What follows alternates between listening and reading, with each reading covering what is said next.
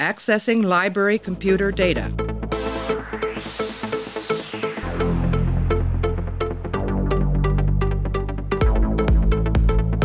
Out there, there are no saints. Just people. Hey, everybody, welcome back to the podcast. It's been a long four years or whatever it's been to get to this point. We covered TNG, we covered TOS, we did all the movies, and now we're moving on to Deep Space Nine, which is what everyone has been clamoring for. Uh, we're going to be talking about the Emissary episode, which is the two part opener comprising the pilot and the second episodes of Deep Space Nine. In this one, a new crew takes command of a distant space station and makes an astonishing discovery that will change the galaxy. It was directed by David Carson. The Story goes to Rick Berman and Michael Piller. Teleplay goes to Michael Piller. Aired back on January 3rd, 1993. We're joined by two special guests for this one. Clay is here, as always. Clay, how are you? I'm good. I'm looking forward to this. And we're joined by another special guest, uh, Zack Handlen, who is a writer for the AV Club. If you guys have ever Googled reviews for Star Trek episodes, uh, his uh, reviews for the AV Club are going to come up as either the one or two option on Google. Zack, how are you doing? I'm great. I'm excited to talk about this show again. Yeah, when I when I emailed you asking or twittered you or whatever, I slid into your DMs as the kids are saying. Um, I said, "Which episode would you want to watch?" And you said, "Well, they're all garbage at the start, so how about just the pilot?" So we're we're off to a uh, a good start. You got the episode that you wanted, and uh, we'll take it Well, from. It, it's it's comparatively gar- like it's less garbage than if you already survived the first season of Star Trek: Next Generation. There's nothing here that's going to kill you. No, so you got that going for you. That's true. I'm really glad. I'm really glad that you guys said that now because I was feeling bad about my opinion when I came into this. So it's good, good to know that uh, the bar is pretty low on everybody's everybody's uh, side here. This is uh yeah, we're going to be talking about emissary. So I'm going to take an audio. I'm going to take a break, and I'm going to play an audio clip, and then me, Zack, and Clay are going to come back, and we're going to break down emissary. Come. Commander, yes, please, come in. Welcome to Bajor. It's been a long time, Captain. We met before. Yes, sir. We met in battle.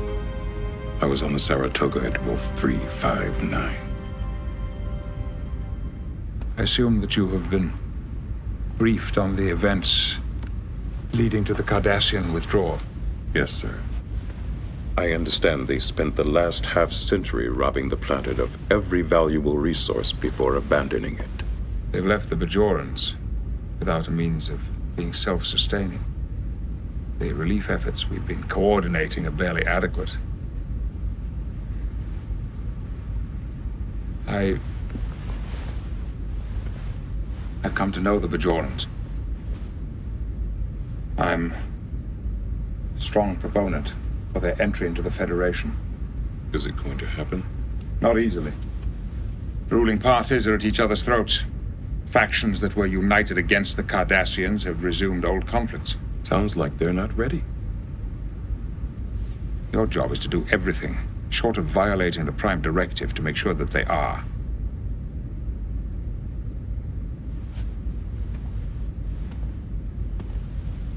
I have been made aware by Starfleet of your objections to this assignment. I, I would have thought that after three years spent at the Utopia Planitia Yards that you would be ready for a change. I have a son that I'm raising alone, Captain. This is not the ideal environment. Unfortunately, as Starfleet officers, we do not always have the luxury to serve in an ideal environment. I realize that, sir, and I'm investigating the possibility of returning to Earth for civilian service. And perhaps Starfleet Command should be considering a replacement for you. That's probably a good idea. I'll look into it. In the meantime, however, In the meantime, I will do the job I've been ordered to do to the best of my ability, sir. All right, guys. So I'm excited to be starting Deep Space Nine. Uh, Clay, you're here because we you decided that you're going to be doing the Dominion arc. The Dominion are not involved in Emissary, but I thought it was important to get you off on the right foot with the pilot to figure out what's going on. You've never seen Deep Space Nine except for maybe one or two episodes, um, so I think it'll be interesting for you. Um, Yeah, all of all of these things that you've said so far sound like Queensryche album titles. So I'm in. it's a long way to go. And Zack, you uh, have obviously seen all of them. You've written up uh, write ups about all of them. So, what'd you think about uh, Emissary as a start? Oh well, do you mean now or what? I actually went back and reread my review, um, just to, I was curious uh, what I made of it at the time. Um, I think going in, I was fairly optimistic, just because everybody, when I was doing Next Generation, all the people who were really enjoying Star Trek and commenting on the review were like, "Are you going to do D- Space Nine? It's the best one." So I was going into this with certain expectations, and I think I'd actually seen this one before, even before I started doing the review coverage. And at the time, I was sort of like, this is interesting. It has potential, but there's definitely some flaws. Watching it again now and knowing where the show goes, there are things that I appreciated more, and there are things where I was just sort of like, okay, that's not so great. Um, I I still I don't hate it. Um, I actually find it in a lot of ways kind of endearing, just because it is sort of rough around the edges, and they're sort of figuring it out, and knowing how far the show has to go and what it becomes when it really kind of kicks off, which is probably somewhere around there are a couple episodes in the first season, and in the second season it starts getting into gear with serialization and everything.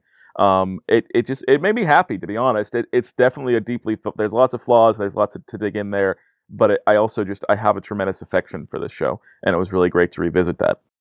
Clay, what's your uh, kickoff opinion about the the uh, the emissary pilot episode? Uh, I'll be honest with you. I had a I had a tough time getting through this because this this felt like a this felt long. This felt real long. It does feel long. Um, it was uh I think it was a bit of a system shock coming back to this after doing the movies because it's so unpolished and uh on top of that it it was never remastered so it still looks it looks pretty pretty crummy. Yep. Um, Mm. Mhm. and it feels I don't you know I was wondering about this because uh, when we were watching uh, uh, TNG, they all of that had been remastered and stuff. Um, so I don't know if it's if it's un, if it's unfair to compare the two, but this one feels cheaper too, even though it's got a like a bigger set. It just something about it just feels cheaper than TNG, which I, I didn't know that was possible. um, and uh, you know it has. I feel like uh, y- you know uh, my my thing is always is always uh, uh, I'm a sucker for for big ideas and, and character things. So it was kind of refreshing to see a Star Trek show start with an actual character event that um, kind of played into everything else? Because I don't I feel like they didn't they didn't do that in TNG right? No, like absolutely they don't not. focus no, yeah. no. um and I felt like it kind of came together towards the end uh everything post the baseball scene. But it was a, it took a long time to get there and um yeah I don't know if it was entirely satisfying for me. I think that it's um you have to, I think you kind of have to look at it two ways, right? It's as a pilot, it feels a, like as a pilot of television, it feels very dated to me. It's a lot of here a character walks in, he says, "Hi, I'm Lieutenant so and so. This is my backstory in three sentences," and then they, they walk off. My my or they, favorite or they my, have uh or they have the glowing exposition orb that gives you the backstory for you The, my, the- my literal yeah, favorite sorry, moment go ahead, of Zack. it. Oh, sorry. I just I just wanted to get this in real quick. My literal favorite moment of exposition dump is when they're getting ready to fly out to the wormhole, or like uh, Kira and the others, and Odo literally says, Yeah. "By the way, I I am a complete. Uh, no one knows where I came from. We discovered me as a baby." And and so there's like this two like this two minute thing where you're you're just oh God bless you know that, that character is one of my favorite of the shows, but it, you literally can feel everything around them just sort of stop Yes. just so we can get those two lines out. Mhm. You're like, oh, okay, yeah, guys, there's got to be a more elegant way to do this than that. But so it feels very piloty to me in that way, like a very dated kind of pilot, where they're like, "Here are all the things, and this is how we're going to do it." I appreciated that it's not like TNG, and that they sort of all the characters are being set up for things later on, and like they are doing a g like they are introducing them as separate, unique characters. My wife's takeaway was that the the female characters are actually people in the in the pilot of this oh one. yeah, Mm. it's like like Kira, like uh, one of the things that I am I love about the show is that Kira especially is one of the best Star Trek characters ever, and the best probably the best woman char- female character I've ever seen on Trek. I mean, I haven't seen a later series, but she's phenomenal. Here, she's a little bit strident. a Yeah, she's bit, off to a rough start, I think. in- yeah, in- but, the- but but but she gets there is a level of nuance there and compassion, which is just you you felt like they were trying to get that with Troi and De- Beverly Crusher, but they just couldn't quite. And and I just yeah, sorry, I just yeah, those are great characters. Well, and- the the other way for me to take this is that after you get past the character beat stuff, the second part of the episode, which is mostly Sisko in the wormhole, is, in my opinion, it's really poetic. And it's something that the Deep Space Nine is going to distinguish itself from the other series by the way that it does this. It has this really sort of, it's kind of a beautiful metaphor that I don't want to think about too much because I would overthink it and it would ruin it for me. But the the whole linear time type thing where your memory is sort of like going back in time for yourself is a really cool idea. Um, it's a great way to get Sisko storyline involved in here, even though there are a ton of problems with the Sisko character in this one that I want to get into. But those are the two sort of segments of the show that I see at this point. So before we get into that sort of like guidance of how I think we can talk about it, Clay, we'd been talking about how we wanted to revisit the Prisoner podcast, right? Um, and Oh, do right, a, yes. do a sort of uh, since the Prisoner and Star Trek have both always been fans of the Western genre. Um, We would do a Western take, and we've sort of been leading to this, right? Deep Space Nine is basically the Western of the Star Trek family. Um, It has the father and son off to the frontier, right? The the frontier that no one's ever been to. It has a cast of characters who are being brought together that are trying to settle sort of a new town, which in space is this space station. And Quark is constantly calling Sisko a cocksucker. That's- that's right. and um, you've got you've got the young hotshot doctor who's out to make a name for himself. You've got Kira, who's basically a Native American in this storyline. Um, so, what did you did you did you notice that? Did you think about that, or did you? Does it make a lot of sense to see Deep Space Nine as the Western of the Star Trek family? uh, now that you say that, it makes a lot more sense. But honestly, that didn't even cross my mind. Um, and and to be fair though, I'm glad, uh, because if they had kind of hammered that home more, I don't think I would have responded to it at all. Um, but now that you said that, I can kind of yeah, I can definitely see that that was that was the intention there. Um, and yeah, that's a that's an interesting way to do it. Um, I had a tough time with the characters in the show, to be honest with you. Um, I Let's I start. thought With, let's start with Okay. Sisko. Can you start with Sisko? Did you have a problem with Sisko? Mm, Not entirely. Okay. I I thought the scene with Sisko and Picard was really great, and I really like the setup for Sisko in uh in the anger that he brings with him about uh, his wife dying in in the uh, uh, the Borg fight, and holding uh, uh, spite and some bitterness towards Picard. In, in that scene, I, wrote down. Um, maybe I maybe they did this I don't know and I just didn't see the episode but I was wondering why they never did an episode like that in in TNG where someone who gets killed by Borg's Picard I mean Picard's Borg attack has to he has to come in uh, um Come to terms with come come to terms with that. I don't know if they ever did that in the show, but I feel like they missed an opportunity to do that because that, that as soon as they did that scene, I was like, oh, that's a really good idea. I, I wish they wish they did that more. See, Um, I, I think that's a. It might take time for you to, I guess, settle into the Deep Space Nine mentality. Like, I don't know if that's an idea that could have existed in the TNG universe. You know what I mean? Yeah. Like, the the thing that's funny about the Sisko Picard interaction to me is that I remember when this came out and I was younger watching it. And I did not like the show because I didn't like the way that Sisko was talking to Captain Picard. You know what I mean? Like, so, so Yeah. the the difference here, as an adult, I can really, I really kind of appreciate how differently they're trying to set them up from each other. And it's really unique to me to have this character come in and be angry. And I think Patrick Stewart does a better job in all of his scenes here than he does in any of the movies that they did, really. Um, Yeah, he's he's good in this. He's he's really good. his goodbye to O'Brien is more emotional than any goodbye in Nemesis ever. so, and that's for just his transport chief. But yeah, I mean, Zack, what did you do? You have any opinions about the, the characters at this point, or is there a, a take on it that you had? Well, I mean, my, my original the rever- first review I ever wrote, my the first line was that that uh, uh, Benjamin Sisko is an angry man, and I thought that was the one of the more striking elements of the of the the pilot is that like the original first season of like Next Generation, Picard was kind of a grump, but he was always very much the he wanted to be there. This was Mhm. like his ideal job, and and this was the place he could like like you really the reason that show is watchable at all in the first season is often to me because of Patrick Stewart. Whereas here, it's much more of an ensemble show, so we have a bunch of different characters revolving around Sisko who holds them together. But you already have that start from the very beginning. That sense of Sisko as someone who isn't necessarily a a like a company man. He's not. He's invested in the Federation, but he's like. It, it's kind of a cliche that he's already considering retiring and then changes his mind by the end But I feel like that, along with his sort of disgruntlement with Picard, while they may not be things that have longer implications, like he doesn't he, like this, the relationship he has with Picard here doesn't ever really come up on the show again. It's not really something you can sustain.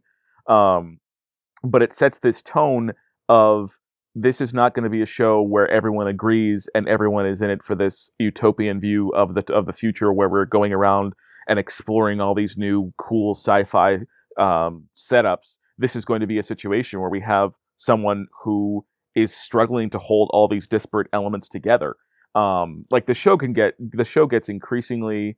Um, I'm not going to spoil anything, but the show does get very cynical about well, not cynical exactly, but it gets very suspicious and very interested in how these various systems work and how governments hold together and how hard it is to maintain um, sort of con- levels of control when you have people, all these different um, planets and different species and different um, ideas of, of, what's right and what's wrong. And I, one of the things I really appreciate about, again, this is pub- partly speaking in retrospect, is how it does set up from the beginning that it's not going to be a get along. Everybody's going to be happy and get along I, I I'm I don't want to oversell the the disgruntlement because it's not as if Sisko like by the end of the episode you get a clear sense that these people are going to at least be able to work together and uh, but I just I love that idea of of Deep Space Nine being willing to dig into character a little more because one of my things while I find I lo- I do love Next Gen and I do find it a very comfort food show it also is a kind of show where that everybody just sort of agrees almost all the time like yeah. it's always it's always it's a very positive, very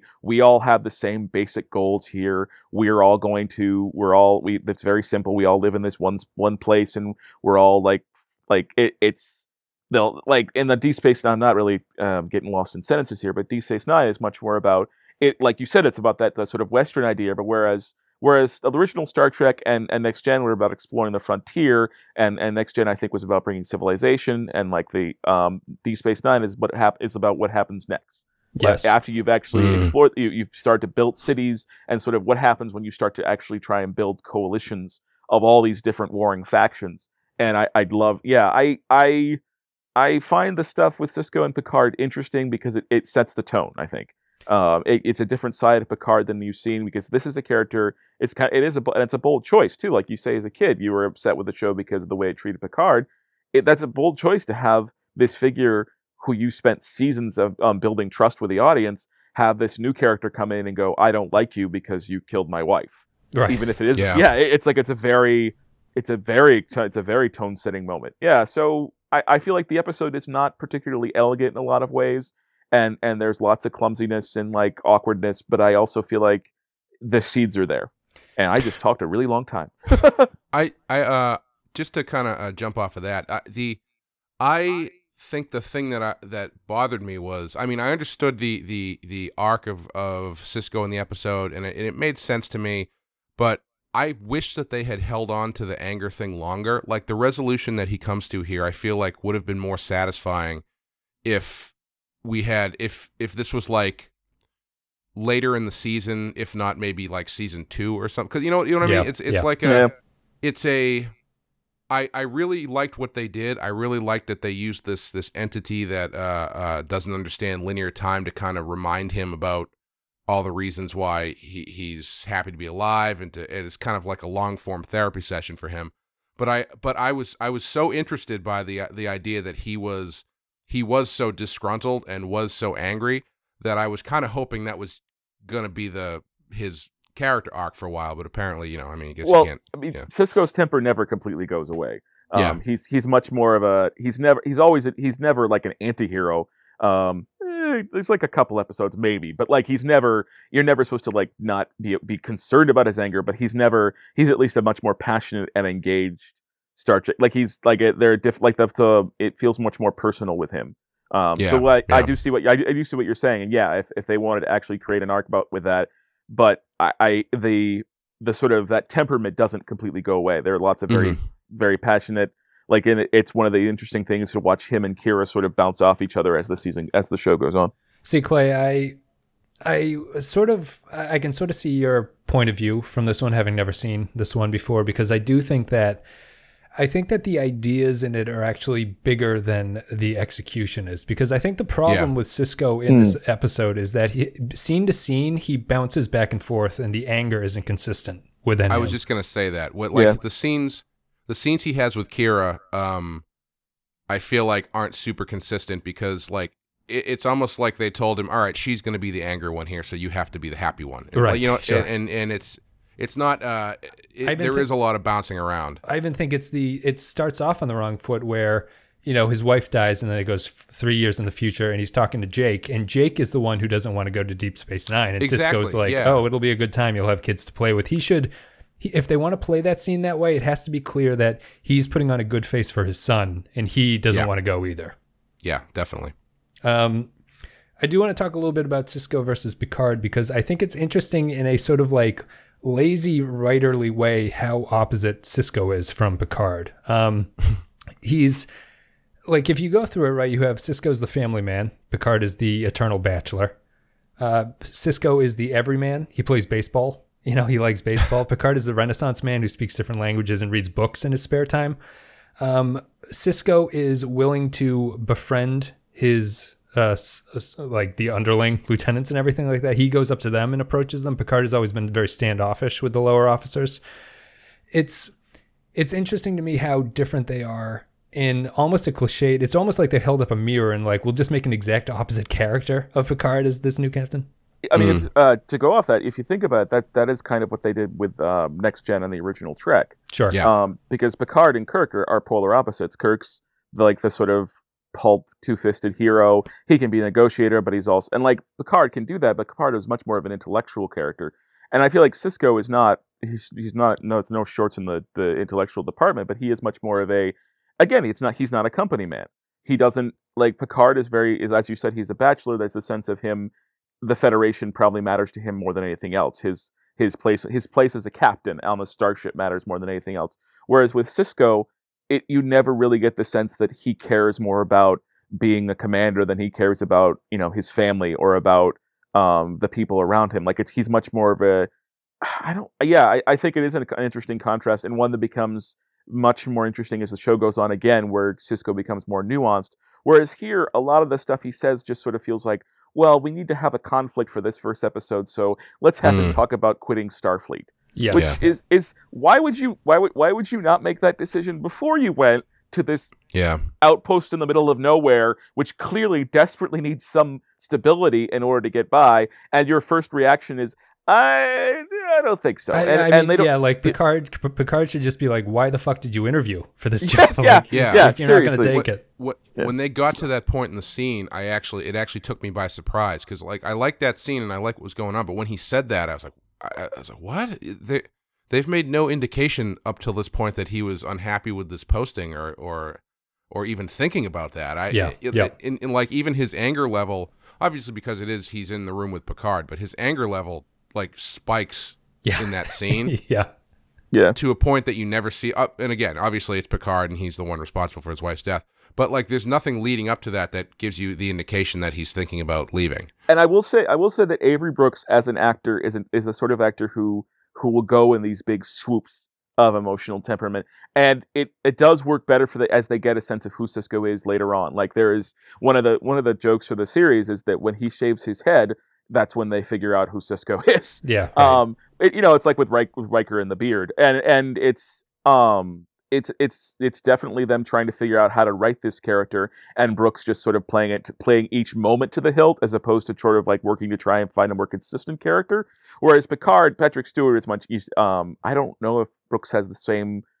I same kind of training as Picard. Picard brings sort of a classical theater approach, and Brooks feels much more. I would almost say methody, or much more like raw and Yeah, and that yeah. and that can that works when it's when uh, the the character is written to support that but yeah in this case it just sort of feels like a lot of the times there are a couple of moments like in those scenes with the the um oh the wormhole aliens whose name i met The prophets. name I, prophets thank you god that's really complicated too uh the prophets where he'll just like switch through emotions so fast that you you're wondering if he's um unwell Like, yes. like he'll, he he just like ah ha, ha, ha, ha, laughing and no I'm angry laughing. It's like oh, okay, and and once the sh- once the writers figured out how to write for that, it can be immensely powerful. There's stuff later on that that he does that's just remarkable, just really really fantastic work. But in this episode, because they're trying to still play it with a lot of these sort of expected sci-fi conventions, it, it just he's not there yet, and I feel like that, that there's a, there's a there's a sort of contrast between the actor and the character, and the character isn't really consistent. So yeah, it, it definitely kind of underlines that.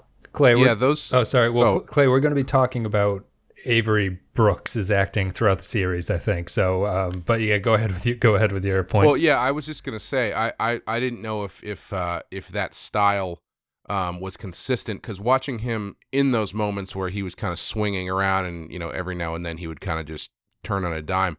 It it said to, having not really seen the show before, it said to me that he was he he himself was not entirely sure how to play this character.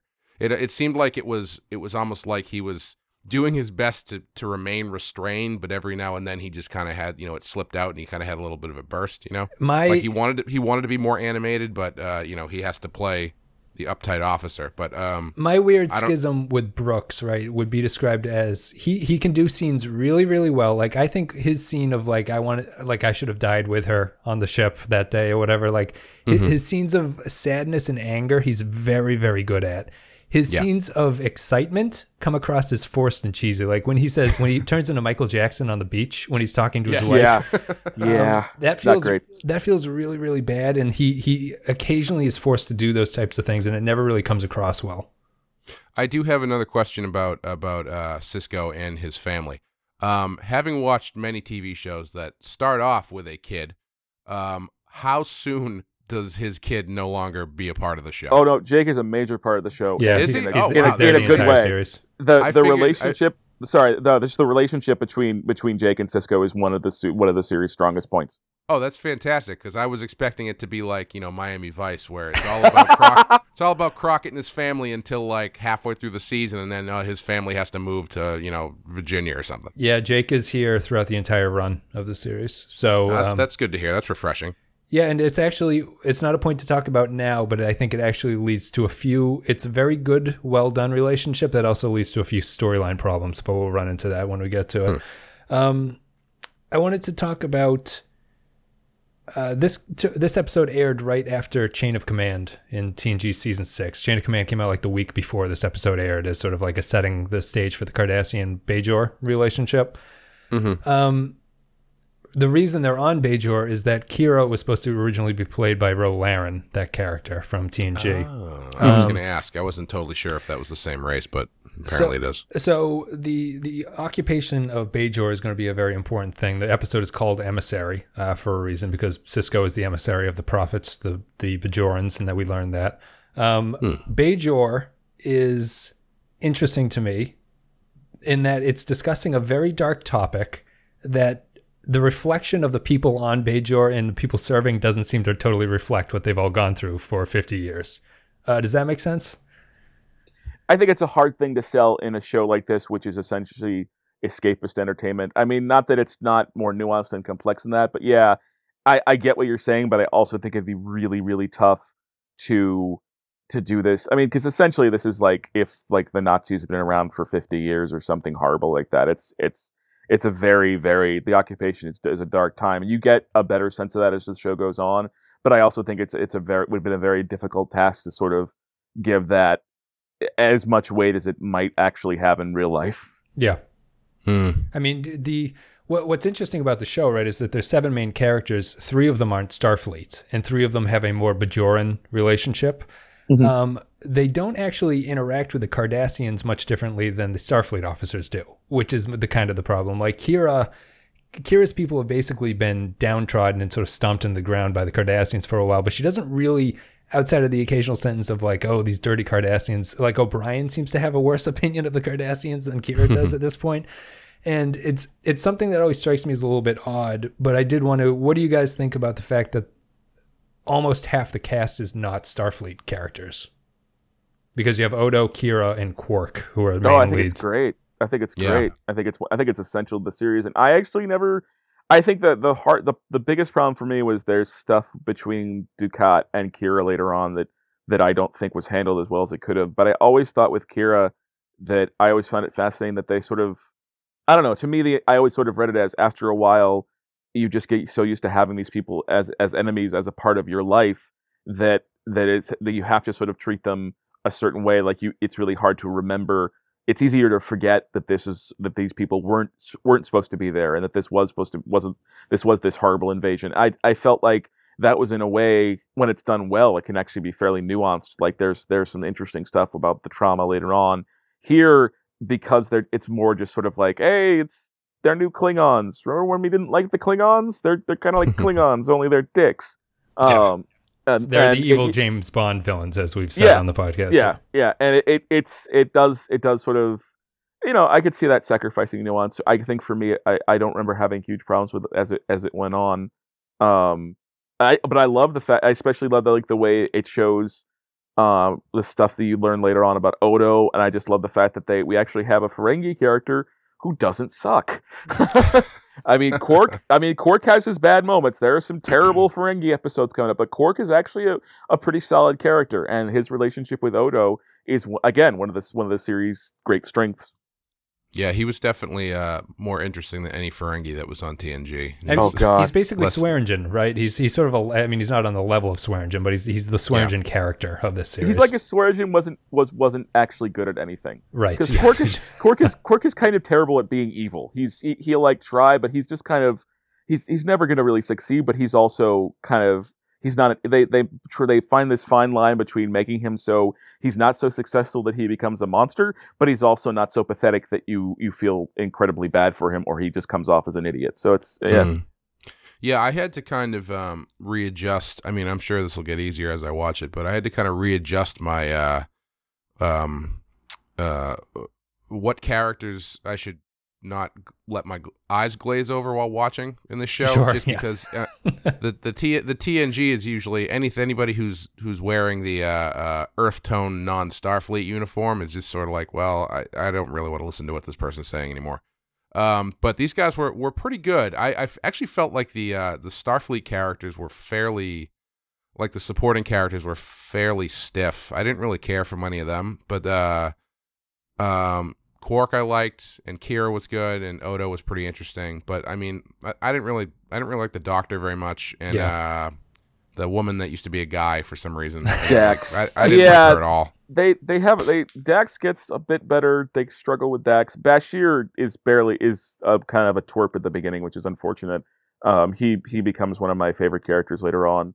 Um, but yeah, he's he barely he's barely he just is kind of a twerp in the first first episode in the first season. Um, but but hey, Colm Meaney, you know O'Brien's Yeah. great. He's great. Oh, definitely, yeah. Yeah. I you know you know I think what what part of it part of it was is I mean I don't know if this is just because I'm so familiar with with the TNG guys, but the the Starfleet characters seem to lack a visual distinctiveness that they usually have. sure. Um, No where, I mean, if visors. you it- Mhm. yeah, if you looked at if you looked at the cast of TNG all lined up, they all look very very different. Um, and these ones, these Starfleet members, just I don't know, they seem kind of blank to me. Um, and- uh, Dax, even Dax is like, I it, I didn't even realize she was an alien until a little bit later because I couldn't see the dots on her neck. Yeah. Um, and I don't know, it just it just didn't they didn't they didn't their differences didn't stand out to me as much as it has in the past, and uh, the fact that they were kind of bland characterizations, at least in this episode, didn't really help that. But I mean, I'm sure Mm-hmm. it's you know it's a pilot. It's I'm sure these they'll they'll get better. It's also based on the, as I mentioned before, it's each character comes in and says two sentences about themselves, and then they kind of Yeah. fade into the background for the rest of the Yeah, movie. or you Um, get a weird some sort of weird flashback where you're transplanting like a symbiote worm or you- something. Are that- you are you familiar? You didn't watch the Trill episode on TNG with us, so I don't think so. no. The the Trill are basically the little worm thing is basically what the person is. Um, they kind of flesh this out in Deep Space Nine, but the the little slug thing lives for a very long time and it gets transplanted into different hosts over the course of its lifetime. Sure. So that's Yeah. I, I feel like I feel like it's it's um I you get- I get I get more affectionate with those characters as the show goes, but I think they're they're always kind of going to struggle because the people who have had relationships with Bajor um and have a direct connection to Bajor, then the Bajor, Bajoran Pass and the Cardassian occupation, they already have these long, complicated histories with each other and with the space station, and it, you already feel like they're much more connected to the main storyline than, especially in the, in the pilot. But Bashir if you had said that he died in the next episode, you'd have been like, eh. Like, Yeah, like, exactly. like his his characterization is literally that he awkwardly hit on Dax, Yeah. Um, yes. and, and that, that that stays around for a while. Th- those characters become more interesting. Um, Bashir gets a lot more interesting when he's with his relationships with O'Brien, unexpectedly enough, and with another character who is not introduced in this episode, but who is one of the best characters in the series and in Star Trek as a, as a whole. yeah. so- Worf. No, uh, no, Worf, Worf is actually good on this one. Worf is good. That, Um, yeah, that's that's what I, but- heard that he's very good. But Garak, Garak, you'll is comes in in a few episodes. I forget exactly he's, when. I think he's the next episode actually. yeah, I think you're right. I think you're right. And uh, and he's phenomenal. And his relationship with Bashir makes him Bashir. Because the problem with Bashir is that right now he's just sort of the blank slate character. He's the just the nice kind of keen doctor guy, and that that can be a hard character to write for. And especially with when he's surrounded by all of these other far more complicated. I- I mean, even Sisko, who is in the "I am the leading man" guy, he has a complicated past, and he's played by Avery Brooks. And even even at his worst, it's very hard to forget that Avery Brooks is there. Um, and I think I think Alexander Siddig, how do you pronounce his last name? Yeah, Al El Siddiq? Siddig, I think. yeah, he's he's he's I he's uh, I think he's a fine actor. I think he's terrific. Um, and I just think you know I think the pilot doesn't serve him or uh, or Terry Farrell uh, particularly well. He didn't last Uh, very long on Game of Thrones, though. Unfortunately for him. he was, on- No. he was on No. Game of Thrones. yeah, he's the Prince of Dorne, the King of Dorne, the wheelchair-bound no guy. shit. yeah. Yeah. Oh, no kidding. Yep. I, uh, I I do think this show is is more successful in um, establishing the ensemble right away than they have been in the past. Oh yeah, Um, yeah. Yeah, Like it next- seems like. Oh, I was just gonna say, it seems like uh, it seems like like you said, they all have an established relationship on on uh, Deep Space Nine that that is pretty clear from when you from the get go, and uh, you know, like I said, the, the the Starfleet guys are a little bit bland, but they but they you know it all it all works together in a way that that TNG didn't really. I mean, you could argue that it never really got as good of an ensemble as they seem to have here. Mm, Yeah, the thing. I mean, the thing about TNG is that when you cast Patrick Stewart in that part, like that performance is, I, uh, I his, his Picard is one of the greats. Like that is one of Yeah. the the highlights of the god, just like TV drama in general. Like he is a phenomenal, and he like the rest of the cast. God, God love them, they try, and they're often very endearing, and I grew to love them all over the run of the show. But none of them are really on the same level as Patrick Stewart. Whereas here, it feels like all the actors, even the ones that aren't quite as let give a chance to fill it in, at least most, it feels like a more even playing field. Nobody kind of shines so brightly that you're sort of like not interested in finding out about anybody else. Yeah, it's Um, much more Mm. of a median than a highs and lows type thing that TNG Yeah. is capable of. Yeah. I mean, I guess I wanted to move into the second half of the story, which is really because, you know, Clay, I sound a little bit more positive on the episode, I think, than I. It's mostly sort of the excitement of a new series kind of is bleeding through. But the, the fact that I agree with you that the pilot feels a little bit dated and it drags, but I think that the second half is much better than the first half because I love everything that has to do with the wormhole and the prophets and everything like that. Um, For your information, the prophets and the wormhole are going to stick around for a very, very long time. Um, Okay. do you did you not care for the wormhole section, like the sort of the uh, sort of poetic nature of it, or were you uh, were you interested in it? you know it wasn't the poetic nature of it that i that i didn't like um you know i i, I i'm perfectly fine with that stuff i just i don't know like so the the other thing i have to recalibrate myself for for this show is uh, uh the reason that i never watched it at the time was because it uh it when I was younger, TNG, the, my least favorite episodes were the ones that were all about just like diplomacy. And from what I could see, Deep Space Nine just seemed to be all, all, always about diplomacy. Mm-hmm. Um, yeah. and and uh, this one, it was you know w- when they get into the plot with Sisko and the orbs, and you know this some prophecy about him, and then he's in this wormhole, wormhole, and then they step out into this planet. That half of it is the planet from City on the Edge of Forever, and the other half is like the Garden of Eden, and like I just didn't care. I didn't care about what it was happening because like there was nothing, there was no plot that was engaging to me at that point. I think I think if Sisko's I think if Sisko's anger had been a little bit more consistent, I would have been more engaged. But like it just they just started getting into a a, a fairly uninteresting for me anyway mystical sci-fi thing uh, that just didn't grab my attention. And and once they and you know once he gets sucked into the thing, and he was dealing with like you know stupid Q uh, basically Yes. it, it was like it,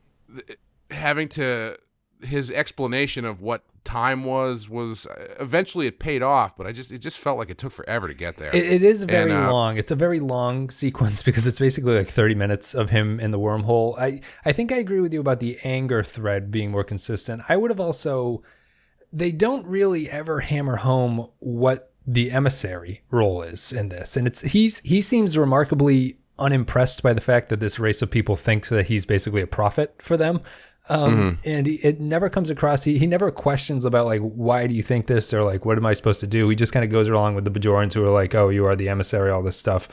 Um, and so it doesn't really hit home on that level for me in terms of like a narrative thread that goes throughout the episode. But I do like the, just the direction and everything felt very unique to me for a Star Trek episode of like the cutting between scenes and like lines of dialogue or cutting between scenes as he's talking over them. He's going into different things. And the I just really I really like the metaphor of what they're trying to talk about that these like ignorant aliens that aren't sure about like what time is are kind of torturing him by making him relive painful memories and he has to he's forced to acknowledge that yes um, you know we live in the past and it is our existence and time is circular and your sort of weird metaphor for it. And I, I think it's kind of interesting although the first time I watched the episode, I didn't really like that scene. The more I, the more I've rewatched it, the more I appreciate it for what it, how different it is from all the other series. At this yeah you know it's it's weird actually um like i i went back and reread my original review um for the the pilot and the my major criticism of the episode was this with the, were those sequences which surprised me because watching it again i actually didn't mind them at all and i don't i don't know if it's just because i've seen the rest of the show so while i have problems with how that arc plays out um, I am impressed with the fact that they don't just toss it away as soon as it gets complicated. They they, they do try to keep coming back to that and have that be a part of the series on some level.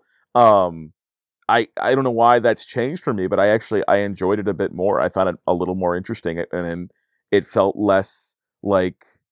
I think at the time I just thought, well, because the problem with a storyline like this is it sort of removes, it sort of like becomes less sci-fi, and more magic, and it's it, it takes that sort of I mean, and that's always been sort of a staple of Star Trek. You've always had the godlike beings who come in and have these powers that nobody can possibly understand. But, you know, it's really science fiction because they're really technologically advanced, even though they're basically doing magic.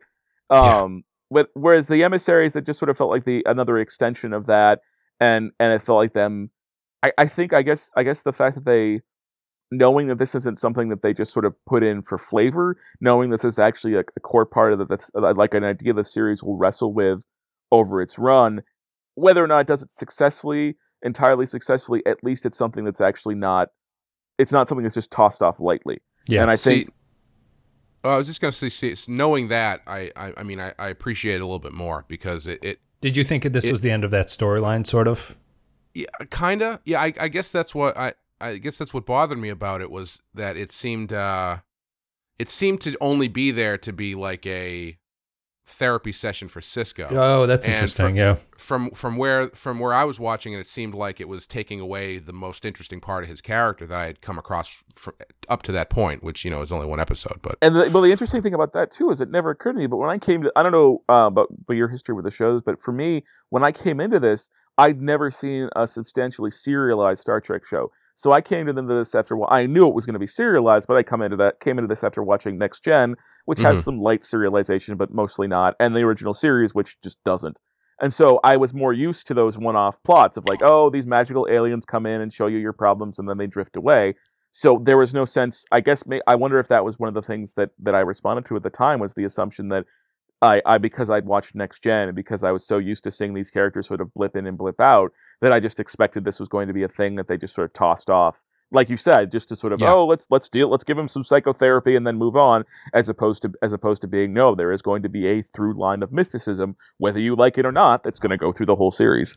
Yeah, I think I think that was it. I think it's it. Uh, I I think it seemed to me I that's the way that I was thinking about it, and it just seemed like oh okay, well they're just making this thesis statement about about you know Recovery, basically. Yeah, yeah basically, and you know his and about what what their job is as as people uh, exploring the the stars and all that kind of stuff, and it's like oh that's fine with that, but it, you know I, but knowing knowing now that it's actually it's like the a core basis of the show because I don't even I don't even know if I realized it was serialized right away. I thought that kind of came in a little bit later or something. But Yeah, the first se- yeah, the first season is not as heavily serialized. It gets much more as it goes. So that yeah, the, the first season is much more traditional, but they still, I mean, because it's the same location every time, basically, there is still elements that recur. So you, you already start to get a sense of it, and then this realization really kicks in with the Dominion arc and all that stuff.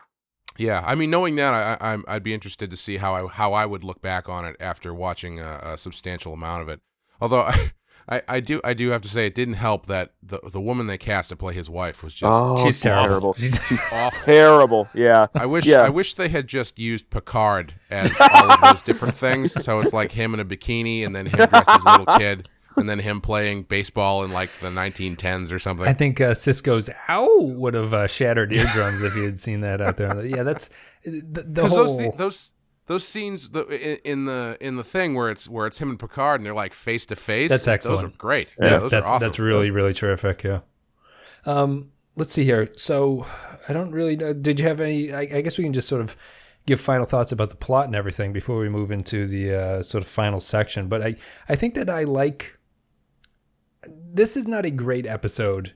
It's maybe not even a very good episode. It's pretty solid in my opinion. Um, Yeah. And I think it does a good job at being a pilot more than anything. And just the fact that they added a little bit of poetic license to the end in a way that Farpoint, you know, never had, or like where No Man Has Gone Before is basically just like let's play dress up and pretend that we're shooting a sci-fi episode. Um, this feels this feels like they came at it with a purpose, and in a lot of ways, it, it highlights. It's more important or impressive to me how this highlights the flaws of TNG's pilot in a lot of ways, where that felt like uh, simply rebooting TOS and sort of setting it 100 years in the future so that everything is new and shiny feels kind of odd to me that that's how they set it off as a series. Maybe not odd because it makes 100% sense, but it's certainly not original in any kind of sense. And this one, just the fact that they went so against the grain and everything is so different from the Trek that you had, like to the point where I, you know, when I was younger, I didn't like it because I didn't like how these characters were interacting with my favorite characters. Um, and that's kind of important to me, I think, and it's interesting. I you know I was just thinking now another thing I think that turned me off a little bit is that um you know even though the the space station exterior itself is a really cool design and real pretty iconic um it doesn't have any interior sets that really are visually like iconic to me like Yeah, when yeah. you think about when you think about TNG you've got the engine room and the uh even the um the the uh, teleporter room and the bridge obviously they're they're very The conference room. they're very the conference room they're very like clear pictures in my mind and this one just they had none it didn't really have any of that where it like sets like the the uh the main body of the interior of deep space now i know it's supposed to be a shithole when they get there but it like it didn't there was nothing about the design of it or the way they shot it that that made it very memorable to me yeah. so I feel I, I feel like that was another thing that kind of uh, kind of um, um, you know darkened it for me a little bit. Yeah. I think Well, I'd agree. um, I'm sorry. Yeah, no. I, uh, I on the on the plus side that there's no like five minute sequ- saucer separation sequence that literally just exists so they can show off how they can do that. Oh God. It's Yeah, really I mean- just, I I just I love that scene because Picard is like Riker, fucking manually dock the saucer back to the thing. He he risks thousands of lives just because he wants to have a dick measuring uh, contest with Riker at the start of it. Sisko's a little Hey, bit, I a mean little bit that's better. that's at least consistent because later on he uh, forgoes the uh, prime directive so he can ride a dune buggy down in the desert in Nemesis. So All the Oh, rules are up in the air. Uh, God. all right. Well, I think we're going to wrap it up there. Um, we're going to take an audio break. We're going to play a clip, and then we're going to come back and give our final thoughts, ratings, read some patron thoughts, and all that stuff. So, see you soon. I never left this ship. You exist here. I exist here.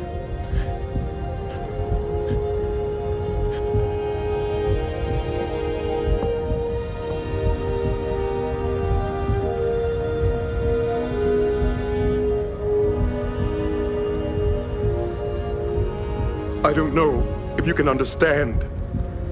I see her like this.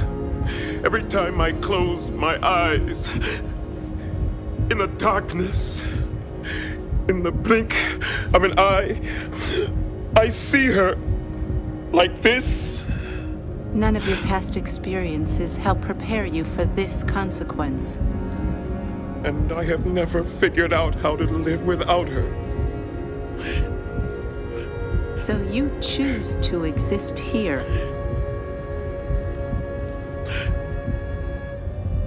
It is not linear. No. It's not linear.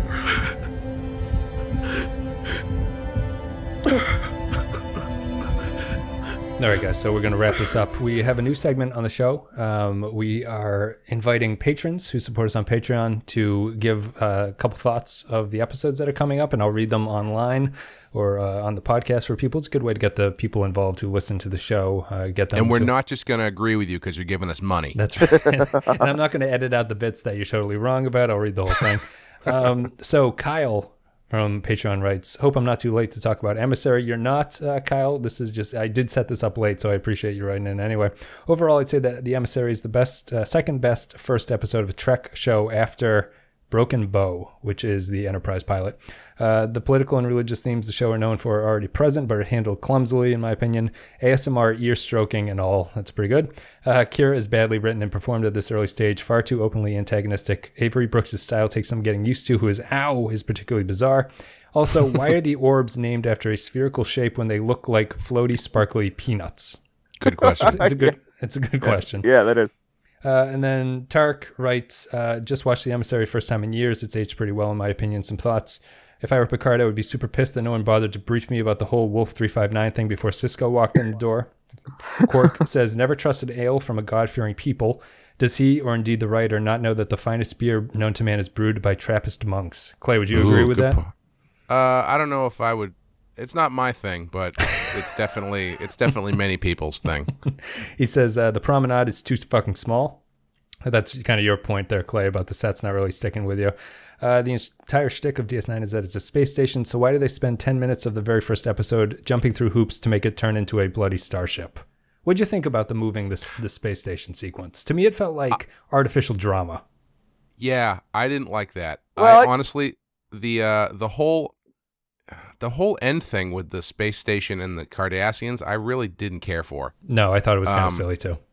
Yeah, and like I also wasn't entirely I wasn't entirely sure what was going on because You fell asleep from- halfway through and you woke up. Uh, I'm not going to say that I didn't do that, but I did go back and rewatch what I missed. Um, because the Cardassian ship uh, with uh, what's the name uh, Dracula, Wh- whoever's on the the one who gets Dukat? into, yeah, who who gets in through the uh, the, the wormhole, wormhole. Yep. and then they're they're angry because they can't get to him, and so they have to move the ship to fight them. I, I I couldn't really follow No, why they were why they were fighting each other. They weren't. They didn't. They were actually trying to move this. The reason they moved the station was because um, they were trying to claim rights to the wormhole. Yeah. Um, because that's Oh, okay. very, which I actually liked. I like the idea of.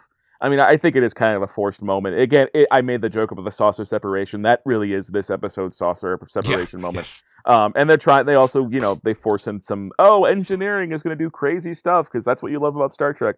Um, and he does do some crazy stuff, but it, it's. Uh, I I thought that was interesting. The sort of standoff for the Kardashians at least gave you a sense that the Kardashian Kardashians Kardashians. uh, oh dear. Um, That's going to be happening a lot on this yeah, show. It probably is. Yeah, um, we're going to be a, continue to be a major problem. But yeah, it's it is a bit forced. It, it's a again, it's a pilot. They're trying to do. that- I think they basically were trying to give something to sort of give a little bit of a- adrenaline into it while cutting b- between cutting back to Sisko floating around in the netherworld. You know, having his esoteric conversation with uh with space aliens. Oh, Clay. Also, it, oh, sorry. I was it- gonna say also, also it's kind of weird that uh, when Sisko shows up at the end, he's like, "Hey guys, you know everything's fine. What's up with you guys?" Yeah, like, he, yeah, yeah, He shows up as the you've got four ships firing on his friggin' station, and he's like, "Hey, no, everything's fine. he's, I've come to terms with my dead wife, so everything is okay at this point. what have you guys been up to?" I think that the um you know, it, it ties into the thing that we've always talked about, Clay. The worst dramatic moments on Star Trek is when someone's counting down and the camera is shaking. You know, it's like it's like this is not real drama. This is not really anything. This is just us having to kill time for five minutes until we get out of it. Um, Tarek ends it with Sisko's whole "What it means to be human" slash linear time slash some of our experiences speech is incredibly well written and performed. All in all, a good ep- opening episode that has me excited to revisit the series. I'd agree with that. I think so. Um, I I really did like I when they cut to the baseball scene I was like, oh fucking.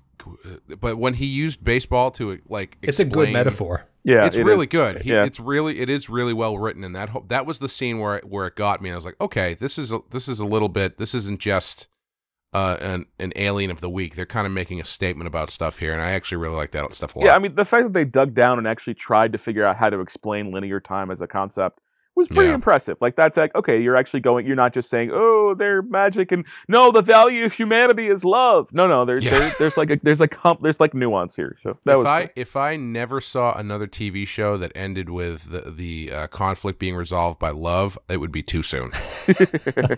It's a it's a good fantasy baseball team name too, like Linear Time or something like that. I think is something people could use.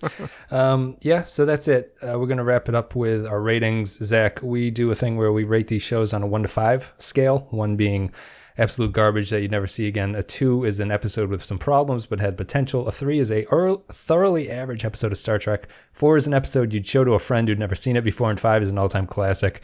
I'll go first. I'm going to give this one a three. I think it balances out the the opening hour is like a two for me, and then it sort of uh, the later stuff sort of balances out into a, a an average episode. Uh, if you mix the very good stuff they like at the end to the stuff in the beginning, and I think it turned out strong. It's much better than Farpoint. It's much better than anything TOS sort of gave us just at this stage for characters. And I enjoy it. I don't think it's really rewatchable because it's too long. Um, I think they could have actually fit the episode down into an hour, a regular length, and it would have had the same effect on me. But yeah, I think so too. um, that's it for me. A three out of five. So Clay, how about yourself? Um, do I have to give it a five because it's technically the best episode of DS9 I've ever seen? That's probably true. Everything is downhill from here. Uh, no, I, I would give it. I would give it a three as well. I, I don't know if I wouldn't point to this as something that I that I would show to someone who wanted to get into Star. Oh, I mean, I guess it's what depends on what they're interested in. But like, if I this wouldn't be one that I would I would throw out as uh, as something to get somebody into the concept of Star Trek. I don't think. Um. Yeah, I had something else I was going to say, but I forgot what it was. So go go ahead. Zack, Uh, oh yeah, I get. Well, I mean, I'd, I'd give it a three as well because I like copying other people. No, um, no, I, I feel like it's it's it's very it's very average. I, I actually in one in some ways its solidity it's it's sort of a strength. It just remembering how clumsy and awful a lot of so much of the first season of Next Gen is, and um, I, the fact that there are a few moments. There are no real moments in this. It can be boring, but there are n- no real moments in this pilot where I'm like, oh god, no one involved has any idea what they're doing. Oh, this is gonna be That's- bad. That's a really good point. I I, it, I don't think there's anything in it that's explicitly bad, but it does it. The, its worst sin for me is that it gets boring. I think. Yeah, they. I think they hadn't figured out because this is a new, a new. This was a completely new concept for Trek. This idea of being in a single location, um, and like trying to explore all these different. Because, like you said, yeah, the diplomacy episodes were never my favorite as a kid either, and the idea of building an entire series out of that just, yeah. Um, and I think they they were they were clearly in this one being very conservative. Like the, the it is very risky that whole thing with this the prophets, but it's also still there's a certain next gen quality of okay, we're going to have the magical space aliens come in and have the serious philosophical talk happen with the magical space aliens. And and that works because this episode goes in deeper, goes in a bit deeper and it commits to it. But I feel like one of the, the problems with this is that they hadn't quite figured out what kind of show Deep Space Nine was going to be. But the fact that they've been making next gen for as long as they had, is they'd figured out how to make at least a watchable Star Trek show, even if one that's not particularly as well paced or or um or immediately because again the well, like the big strength of deep Space Nine for me was the serialization and the characters. I mean the characters of the show once it gets going are really really great and and you can't get that. It's really hard to sell that in a pilot. Um, especially with a with a when you you're basically just sort of introducing a new situation. You're introducing all these different races, this conflict. To, even though people who have presumably maybe they've watched the next gen episode, maybe they haven't, but you have to introduce all these different concepts. You have to introduce the prophets, the the emissary, all this stuff, and the history of Sisko. So basically, there's not really a whole lot of time, even if it is two hour, like an hour and a half. They they they it's the lived in feeling you get with spending time with these people is one is where the show shines, and that's not really something you can do in a pilot. So yeah, I would. oops, sorry. No, well, something that also to, uh, kind of like as you're piling onto your list of things you do. Uh, one of the things that I do is every time Odo's on the scene, I'm like, my God, his makeup fucking sucks Oh, this it's early. in- so bad. he looks like he's dying. Yeah. Like it's so bad. And like, oh god, Kira's first haircut, I was like literally just cringing. Um, but yeah, yeah, he's. I, I'm surprised I didn't mention that in in my in the review because his makeup is just not good. It's it's a very odd choice. It's like it's like they said, make the makeup look like he's starting to melt, but he's still got form to his face. and he's old. Yeah, he, he just Yeah. yeah. he looks like a very very old man. Uh, he, he He looks reminded like me Mitch of McConnell. Reminded me of uh, Admiral Jameson from that first season of TNG episode. Anyway, uh, guys, thank you very much for coming on, Zack, Clay. I will say, I, I, w- I would like to say, I, I think I would make an official statement that my favorite t- my favorite Star Trek uniform is the DS9 color shoulders one. I think it's uh, that's a definite for me now. yeah, this this uh, they started off wearing your favorite outfits. Uh, they'll change them eventually, but you, you like these ones from the movies and everything like that. So I do. I, I like the color color shoulders, black body. It feels very uh very simple, very graphic, and I think it works really well. yeah, yeah. You guys have uh, anything you want to mention, Clay? How was Comic Con? Uh, it was great. It was the best show I'd ever done, actually. So thank you for everybody who came out. If you're listening, and uh, hopefully I'll see you at the next one. Nice, absolutely. Yeah, we uh, we missed plugging that. Uh, Zack, you're up to anything? Anything you want to mention for people to check out? Oh, I'm still writing for the uh, AV Club uh, review. Right now, I'm reviewing Rick and Morty on uh, Preacher, and I will presumably, I've been asked and they haven't told me not to, so I'll presumably be reviewing uh, the new Star Trek when it premieres in September. So that's something to look forward to. Excellent, excellent. Yeah, Discovery would be exciting. Clay, you watch Preacher, don't you? I do. Yeah, I like Preacher a lot. Yeah. Um, I uh, I I'm not as hardcore a fan of the book as a lot of people are, so I I'm not really a purist, and I think I think what they're doing with it has been really really cool. Guys, thank you very much. I'm not going to waste time on the uh, Deep Space Nine episodes mentioning all the links and everything. You know how to do it. We're not going to do another hour on Preacher, well, since we're all here. you were born in the internet age. You know how to click a link. The information to connect with us is in the podcast blurb and it's on the YouTube uh, video description. Only thing I want to plug is Patreon. If you guys go to the introduction video for Deep Space Nine, I laid out my five minute spiel about why I should support the show on Patreon. We greatly appreciate it. It is very, very helpful. And one of the new rewards is that the uh, the top tier get a shout out at the end. The are the basically the producers of the show. We got Tax Owl Bear, Kyle B, Joint Mango, Michael S, Doug V, and Tarek L. Guys, thank you very much. I appreciate it very, very much. You do make the show happen. Zack, thank you for coming on. Thank you for having me on. Clay, thank you for coming on, buddy.